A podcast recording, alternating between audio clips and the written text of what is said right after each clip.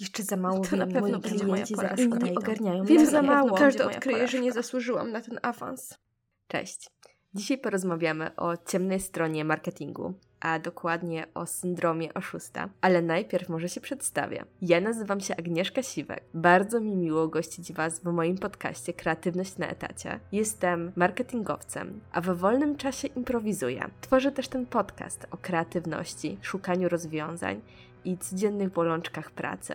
Serdecznie zapraszam. Słuchajcie, chciałabym dzisiaj z Wami porozmawiać o bardzo istotnym temacie, który jest gdzieś nazwany tak naprawdę od lat 70., czyli syndromie oszusta. Syndrom ten został opisany w latach 70. przez dwie psycholożki, Paula i Suzanne. E, Bardzo często i bardzo długo był przypisywany do kobiet. Dotyczył on właśnie takiego syndromu oszusta kobiet w latach 70., e, które pracowały, osiągały sukces, ale też były sprzeczne z takim ogólnym określeniem roli kobiety, czyli jako matki. Natomiast w latach 80. pojawiło się duże sprostowanie tego syndromu i po licznych badaniach dotyczyło ono właśnie zarówno kobiet, jak i mężczyzn. I jest to dla mnie niezwykle ważny temat, w którym trochę się przed Wami odkryję i w którym trochę też powiem Wam, jak ja sobie osobiście z tym radzę, bo ten problem dotyczy też mnie. W dzisiejszej naszej rozmowie będę się skupiała na, na metodach, które ja sobie wypracowałam, ponieważ no też nie jestem psychologiem i też z pomocy psychologicznej pod tym względem planuję skorzystać, więc myślę, że dowiecie się tego, jak ja do tego podchodzę i dowiecie się tego, jak ten syndrom mocno przeszkadzał mi i mocno przeszkadza mi w budowaniu mojej kariery, w robieniu kolejnych kroków, więc zaczynajmy, dobra? Przygotowując się do tego odcinka i e, zastanawiając się, jak z Wami o tym porozmawiam, czytałam trochę artykułów, oglądałam dużo materiałów wideo. No i oczywiście tutaj też temat pojawia się w książkach, na przykład w Twórczej Odwadze Davida i Toma Kelly. Temat jest powszechnie znany, temat jest bardzo mocno wykorzystywany i Czym jest ten syndrom oszusta? To są wszystkie te głosy, które słyszeliście gdzieś na początku tego podcastu, które mogą przyjąć bardzo różną formę. Ja sobie czasem tak oceniam, że to jest taki ciemny chochlik w mojej głowie, który podpowiada mi, że za chwilę wszystko to, co zbudowałam, za chwilę wszystko to, co zrobiłam, runie jak taki domek z kart, że w to, co ja robię w tym momencie, to w jakim momencie jestem mojej kariery zawodowej, to w jakim momencie jestem teraz, jest tak naprawdę oszustwem. I chciałabym Wam przytoczyć tutaj bardzo fajny e, cytat, który zanotowałam pana Jarosława Gilbosa, którego możecie spotkać na YouTubie, więc bardzo polecam. Cytując: Syndrom oszusta każe nam szukać wyjaśnienia przyczyny danego pozytywnego zdarzenia właśnie w czynnikach zewnętrznych. I myślę, że pod tym względem jest to naprawdę trafne skojarzenie, bo no, syndrom oszustwa stawia nas jako osoby, które gdzieś są, gdzieś się pojawiły przez bardzo duży przypadek. I no niestety ja z takim syndromem, ja z takimi myślami borykałam się bardzo długo i mogę powiedzieć, że w takich sytuacjach kryzysowych borykam się dalej. Dlatego już w tym miesiącu postanowiłam zapisać się do pani psycholog, więc zobaczymy, jak to będzie wyglądać. Natomiast e, jak to wyglądało u mnie? Słuchajcie, ja jestem trochę takim typowym przykładem z książek, które gdzieś jest opisywane, które zostały opisane w różnych badaniach, czyli jestem człowiekiem, jestem kobietą, która w wieku szkolnym osiągała bardzo dobre wyniki. Czyli ja gdzieś podstawówka, liceum, może już mniej trochę liceum, ale podstawówka, gimnazjum, to byłam osoba, która wszystko kończyła z czerwonym paskiem i która musiała być ze wszystkiego najlepsza. I to nie było tak, że ja byłam dobra, nie wiem, czułam się dobra z matematyki, ale musiałam być ze wszystkiego najlepsza i musiałam mieć piątki i szóstki ze wszystkiego. Gdzieś w mojej karierze, w, moi, w moim pójściu na studia, jakby w moim pobycie tutaj w Krakowie, to wszystko się rozrastało. I w momencie, kiedy ja poszłam do jednej, drugiej, trzeciej pracy, no to y, odkryłam to, że naprawdę mam coś takiego, że cokolwiek bym zrobiła i to są dobre rzeczy, to gdzieś z tyłu w głowie kryło się to, że za chwilę coś zawalę, albo że za chwilę klienci, którymi się opiekuję, odejdą. I, I to są takie czarne chochliki w głowie, które bardzo mocno pchają w dół, bo za każdym razem, kiedy ja miałam jakiś sukces, to w mojej głowie to była przyczyna jakaś zewnętrzna. Ja miałam szczęście mi się udało w tym momencie. No, za chwilę odkryją, że to jest nieprawda. A w momencie, kiedy powinęła mi się noga, to wyglądało trochę na takiej zasadzie: to jest moja wina. Ja jestem niewystarczająco dobra. Ja, no, przeżywałam to 10 razy bardziej i brałam to wszystko do siebie i wtedy nie liczyły się czynniki zewnętrzne, że coś po prostu nie mogło wyjść w danym warunku o danym czasie, ale to wszystko bardzo mocno brałam do siebie i Jestem osobą, która bardzo tłumi emocje i szczególnie takie złe emocje tłumione, no też nie sprawiały, że doceniałam siebie. I strasznie się bałam. I, i dalej mam to w głowie, że co ja wam mam mówić, albo jak ja wam to mam mówić,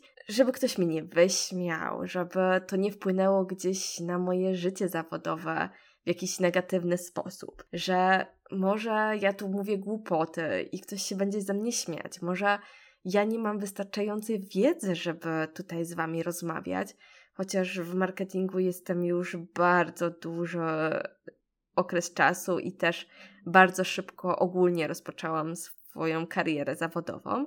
Więc no tutaj gdzieś, gdzieś mi się to w głowie cały czas nigdy ze mną nie spinało, ale też od pewnego momentu walczę, od pewnego momentu staram się doszukać, dlaczego w ogóle tak jest, że ja po prostu w siebie nie wierzę, bo to jest właśnie ten syndrom, który gdzieś się pokazuje u osób, która ta wiara w siebie jest no, na takim trochę niższym poziomie. I dlaczego ja nie potrafię siebie docenić? I chciałabym Wam tutaj przedstawić kilka punktów, które sobie pisałam i które może też będą użyteczne dla Was, jeżeli Wy postanowicie troszkę zawalczyć o siebie.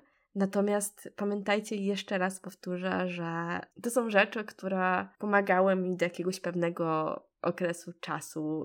Teraz zamierzam skorzystać też z specjalisty, więc możliwe, że są one bardzo domowymi sposobami ale jeżeli się komuś przydadzą, to, to mam nadzieję, że, że właśnie, właśnie się tutaj pojawią. Zanim w ogóle zacznę od tej listy, to chciałabym Wam jeszcze powiedzieć, dlaczego ogólnie ja uważam, że taki efekt oszusta bardzo często pojawia się właśnie w marketingu i bardzo często pojawia się w tym dziale, ponieważ marketing to jest tak dynamiczny dział. To jest coś, co się zmienia non-stop. To jest coś, gdzie nowości wychodzi po 200 dziennie. To jest coś, co jest okropnie dynamicznego. I w momencie, kiedy, nie wiem, nie pracujecie przez dwa lata, no to możecie bardzo wypaść z całego tego kołowrotka. W momencie, kiedy pracujecie jako SEM specialist i nie pracowaliście przez dwa lata, no to system już tak się zdążył zmienić, że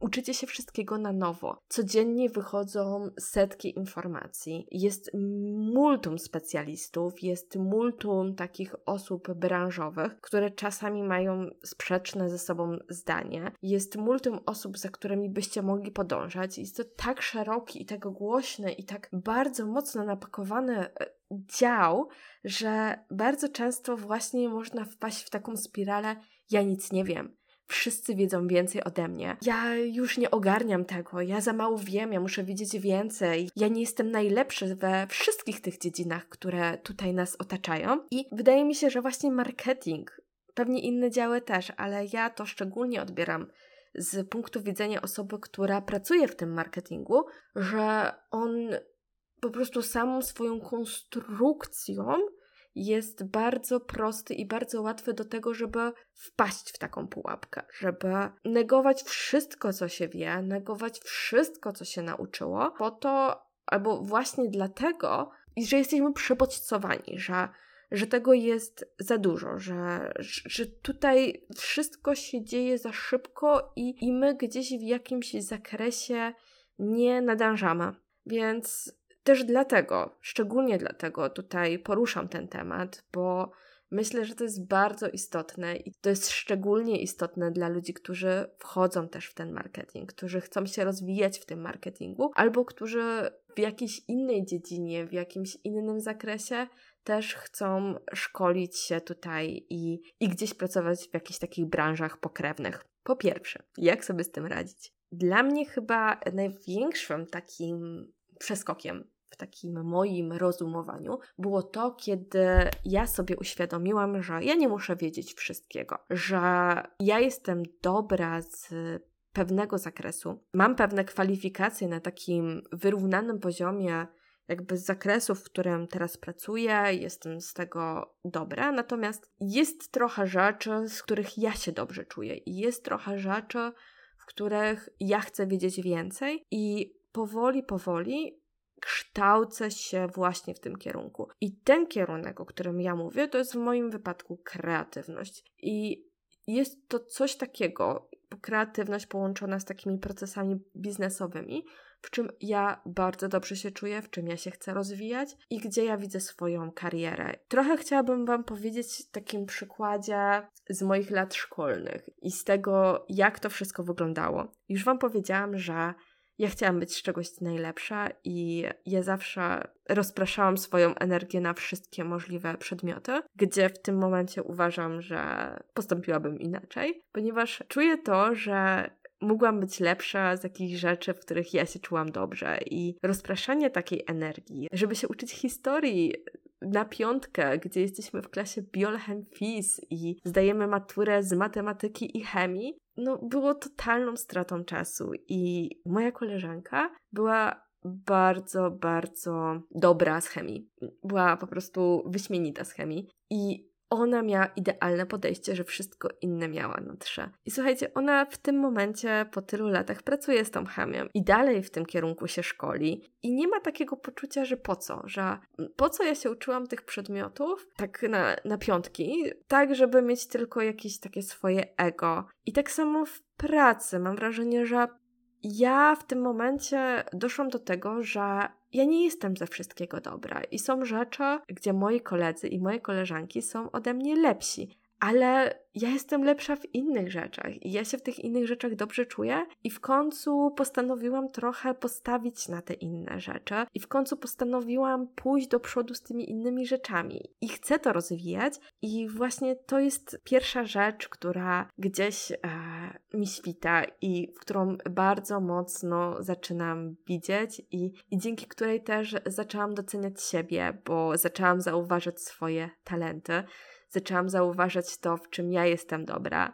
Zaczęłam bardzo intensywnie o tym myśleć przez te wszystkie lata, w czym ja się czułam lepiej, w czym ja się czułam gorzej i jak ja to chcę teraz wykorzystać. A jak już zaczęłam mówić o talentach, to jest, yy, to w sumie był mój któryś punkt z kolei, ale już zaczęłam. To są talenty. Słuchajcie, ja sobie zrobiłam takie testy psychologiczne, za niedługo też sobie zrobię galupa i odkryłam na tych testach, znaczy nie odkryłam, no to wiedziałam, ale same testy pokazały mi, że jestem typem mówcy i że jestem typem animatora. I szczerze mówiąc, to się wszystko zgadza. I też chyba dzięki temu, że zrozumiałam, że ja lubię mówić, lubię rozmawiać, to właśnie mnie słuchacie. I dzięki temu, że ja się zastanawiałam, w czym ja się będę czuć najlepiej. Czy chcę przekazać to, co chcę przekazać, bo wiem, że chcę coś przekazać e, przez bloga, czy chcę do Was mówić.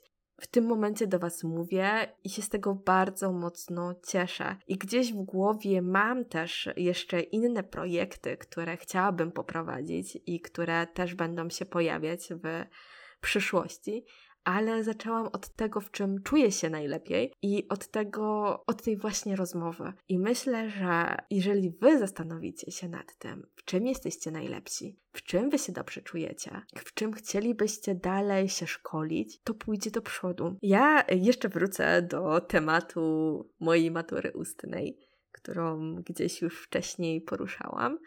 I wiecie co? Mam takie wrażenie, że przez jakiś okres czasu coś zmarnowałam, bo pamiętam, że już w tamtym momencie, już te x lat temu, ja bardzo lubiłam mówić, bardzo lubiłam tworzyć nieszablonowe rzeczy i poszłam na studia bardzo mocno związane z górnictwem, a dokładnie zarządzanie i inżynierię produkcji na Wydziale Górnictwa i Geoinżynierii. Dobrze, tam odkryłam marketing, ale myślę, że po tym czasie też bym wybrała inną drogę, bo suma summarum trafiłam do działu, trafiłam do branży, w której chcę być jeszcze szukam dokładnie swojej drogi, w którym kierunku chcę podążać. Jeszcze szukam sposobów, żeby podążać w tym kierunku, które sobie tutaj w głowie wymyśliłam i spełniać i realizować te cele, które, które chcę spełniać. I myślę, że to jest to, co mogłam się zastanowić wcześniej i bałam się porażki, bałam się zmiany, bałam się tego, że gdzieś indziej sobie nie poradzę trochę porównywałam się do innych, trochę kopiowałam od innych ich pomysły na rozwój i na przykład trafiłam na rok na studia z metalurgii. Więc to jest też droga dla Was, żeby zastanowić się, w czym Wy się czujecie najlepiej i podążać tą drogą i szkolić sobie te cechy, te rzeczy, w których wy się czujecie, że będziecie, będziecie dobrzy, bo Wiem, że nie mówi się, że praca to jest wasza pasja, ale ogólnie rzecz biorąc, praca nie musi być pasją, bo pasję też można mieć po pracy, o czym też zaraz sobie porozmawiamy, ale no, praca nie może być katorgą i jeżeli wy cały czas robicie coś, czego nie znosicie, jeżeli ta praca po prostu działa wam na nerwy i nawet osiągacie w tej pracy rezultaty, ale cały czas czujecie, że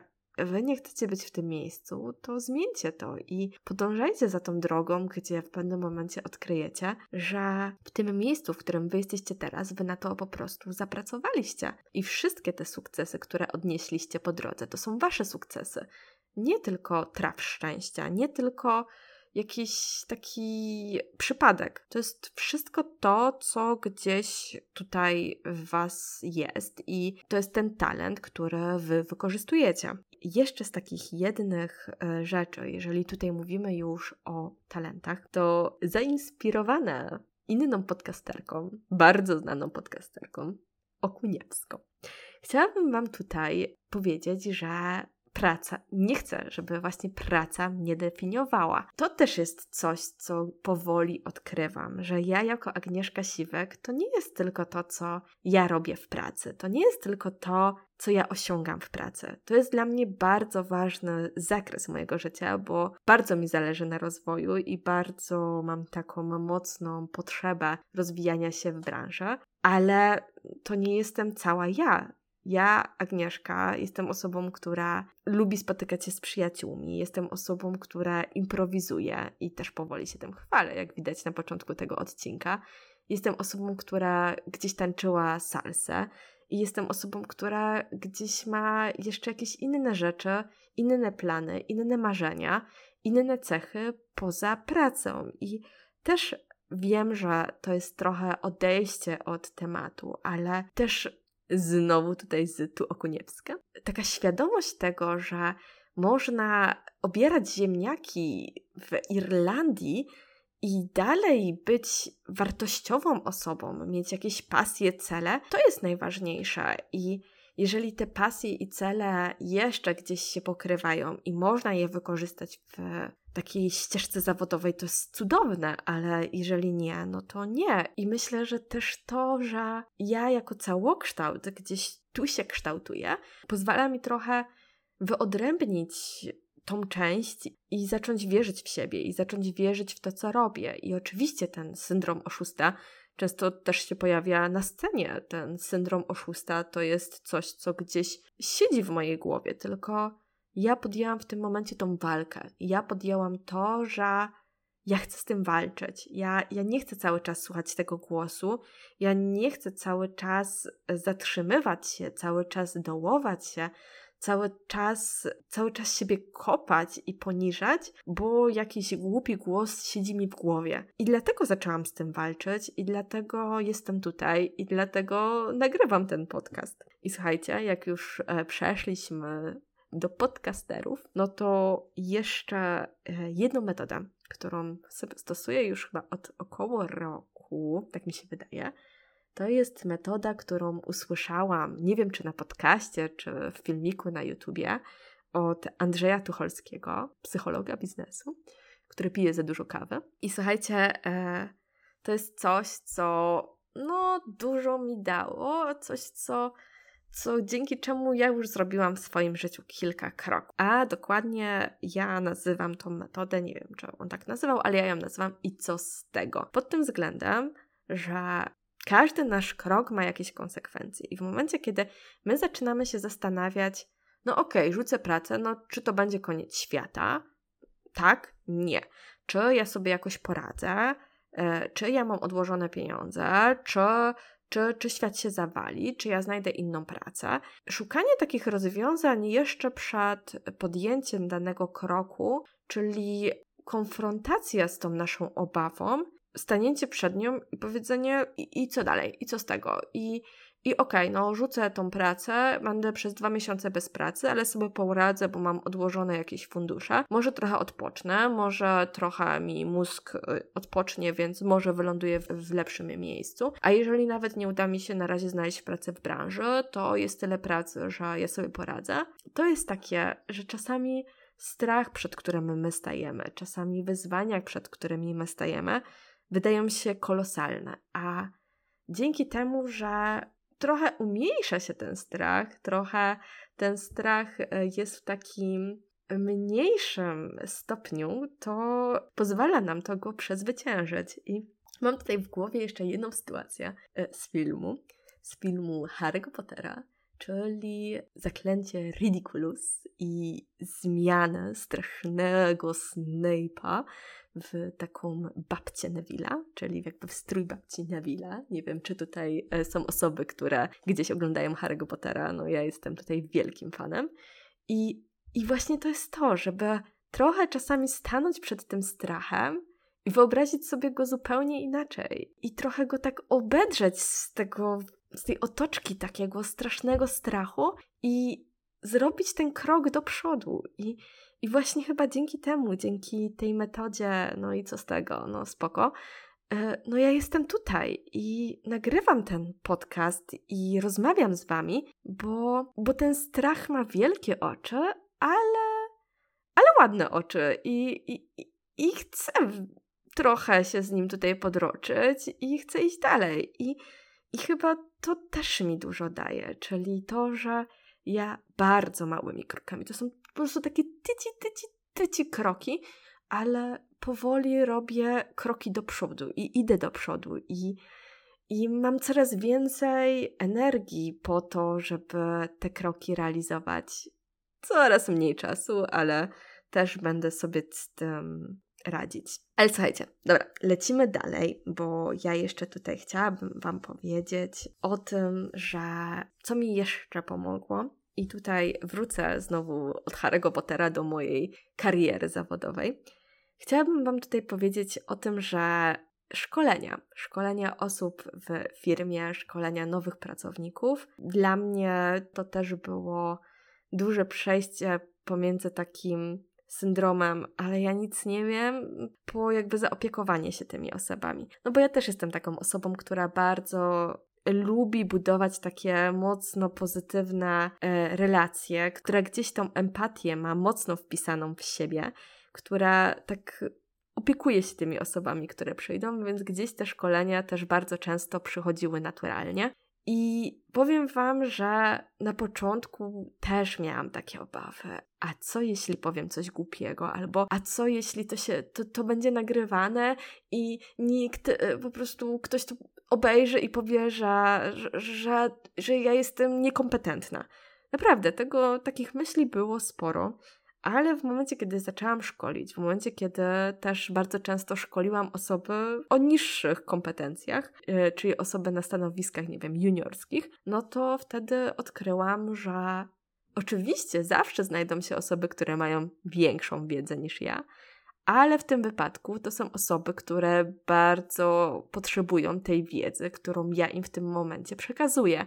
I to są osoby, które gdzieś przez tą ścieżkę, której ja jestem w tym momencie, muszą przejść i, i muszą się nauczyć tych podstaw, które ja im mówię i które ja staram się im tutaj to mocniej przekazać. I tutaj e, chciałabym też e, zacytować Wam cytat z Twórczej Odwagi, czyli największa przeszkoda znika wraz z pierwszym zjazdem.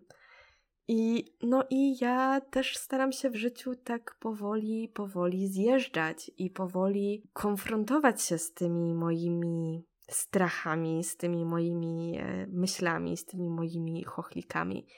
I też pociesza mnie fakt, pociesza, no może nie pociesza, ale wiem, że wielu z Was e, z takimi problemami się boryka. Mam nadzieję, że przynajmniej niektóre metody Wam pomogą, bo ja czuję poprawę.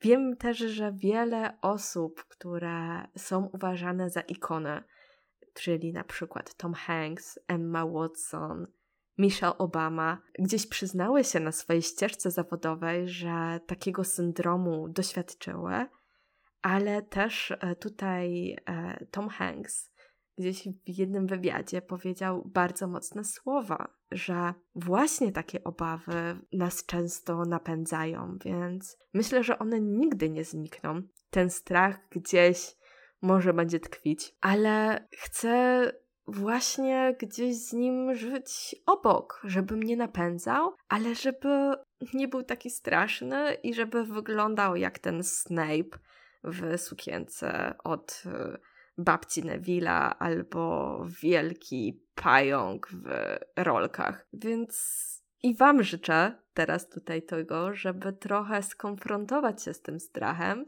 i pomyśleć, co ja mogę teraz zacząć, czego się bałam, czego się bałem i pójść do przodu. Bardzo Wam dziękuję. Do usłyszenia.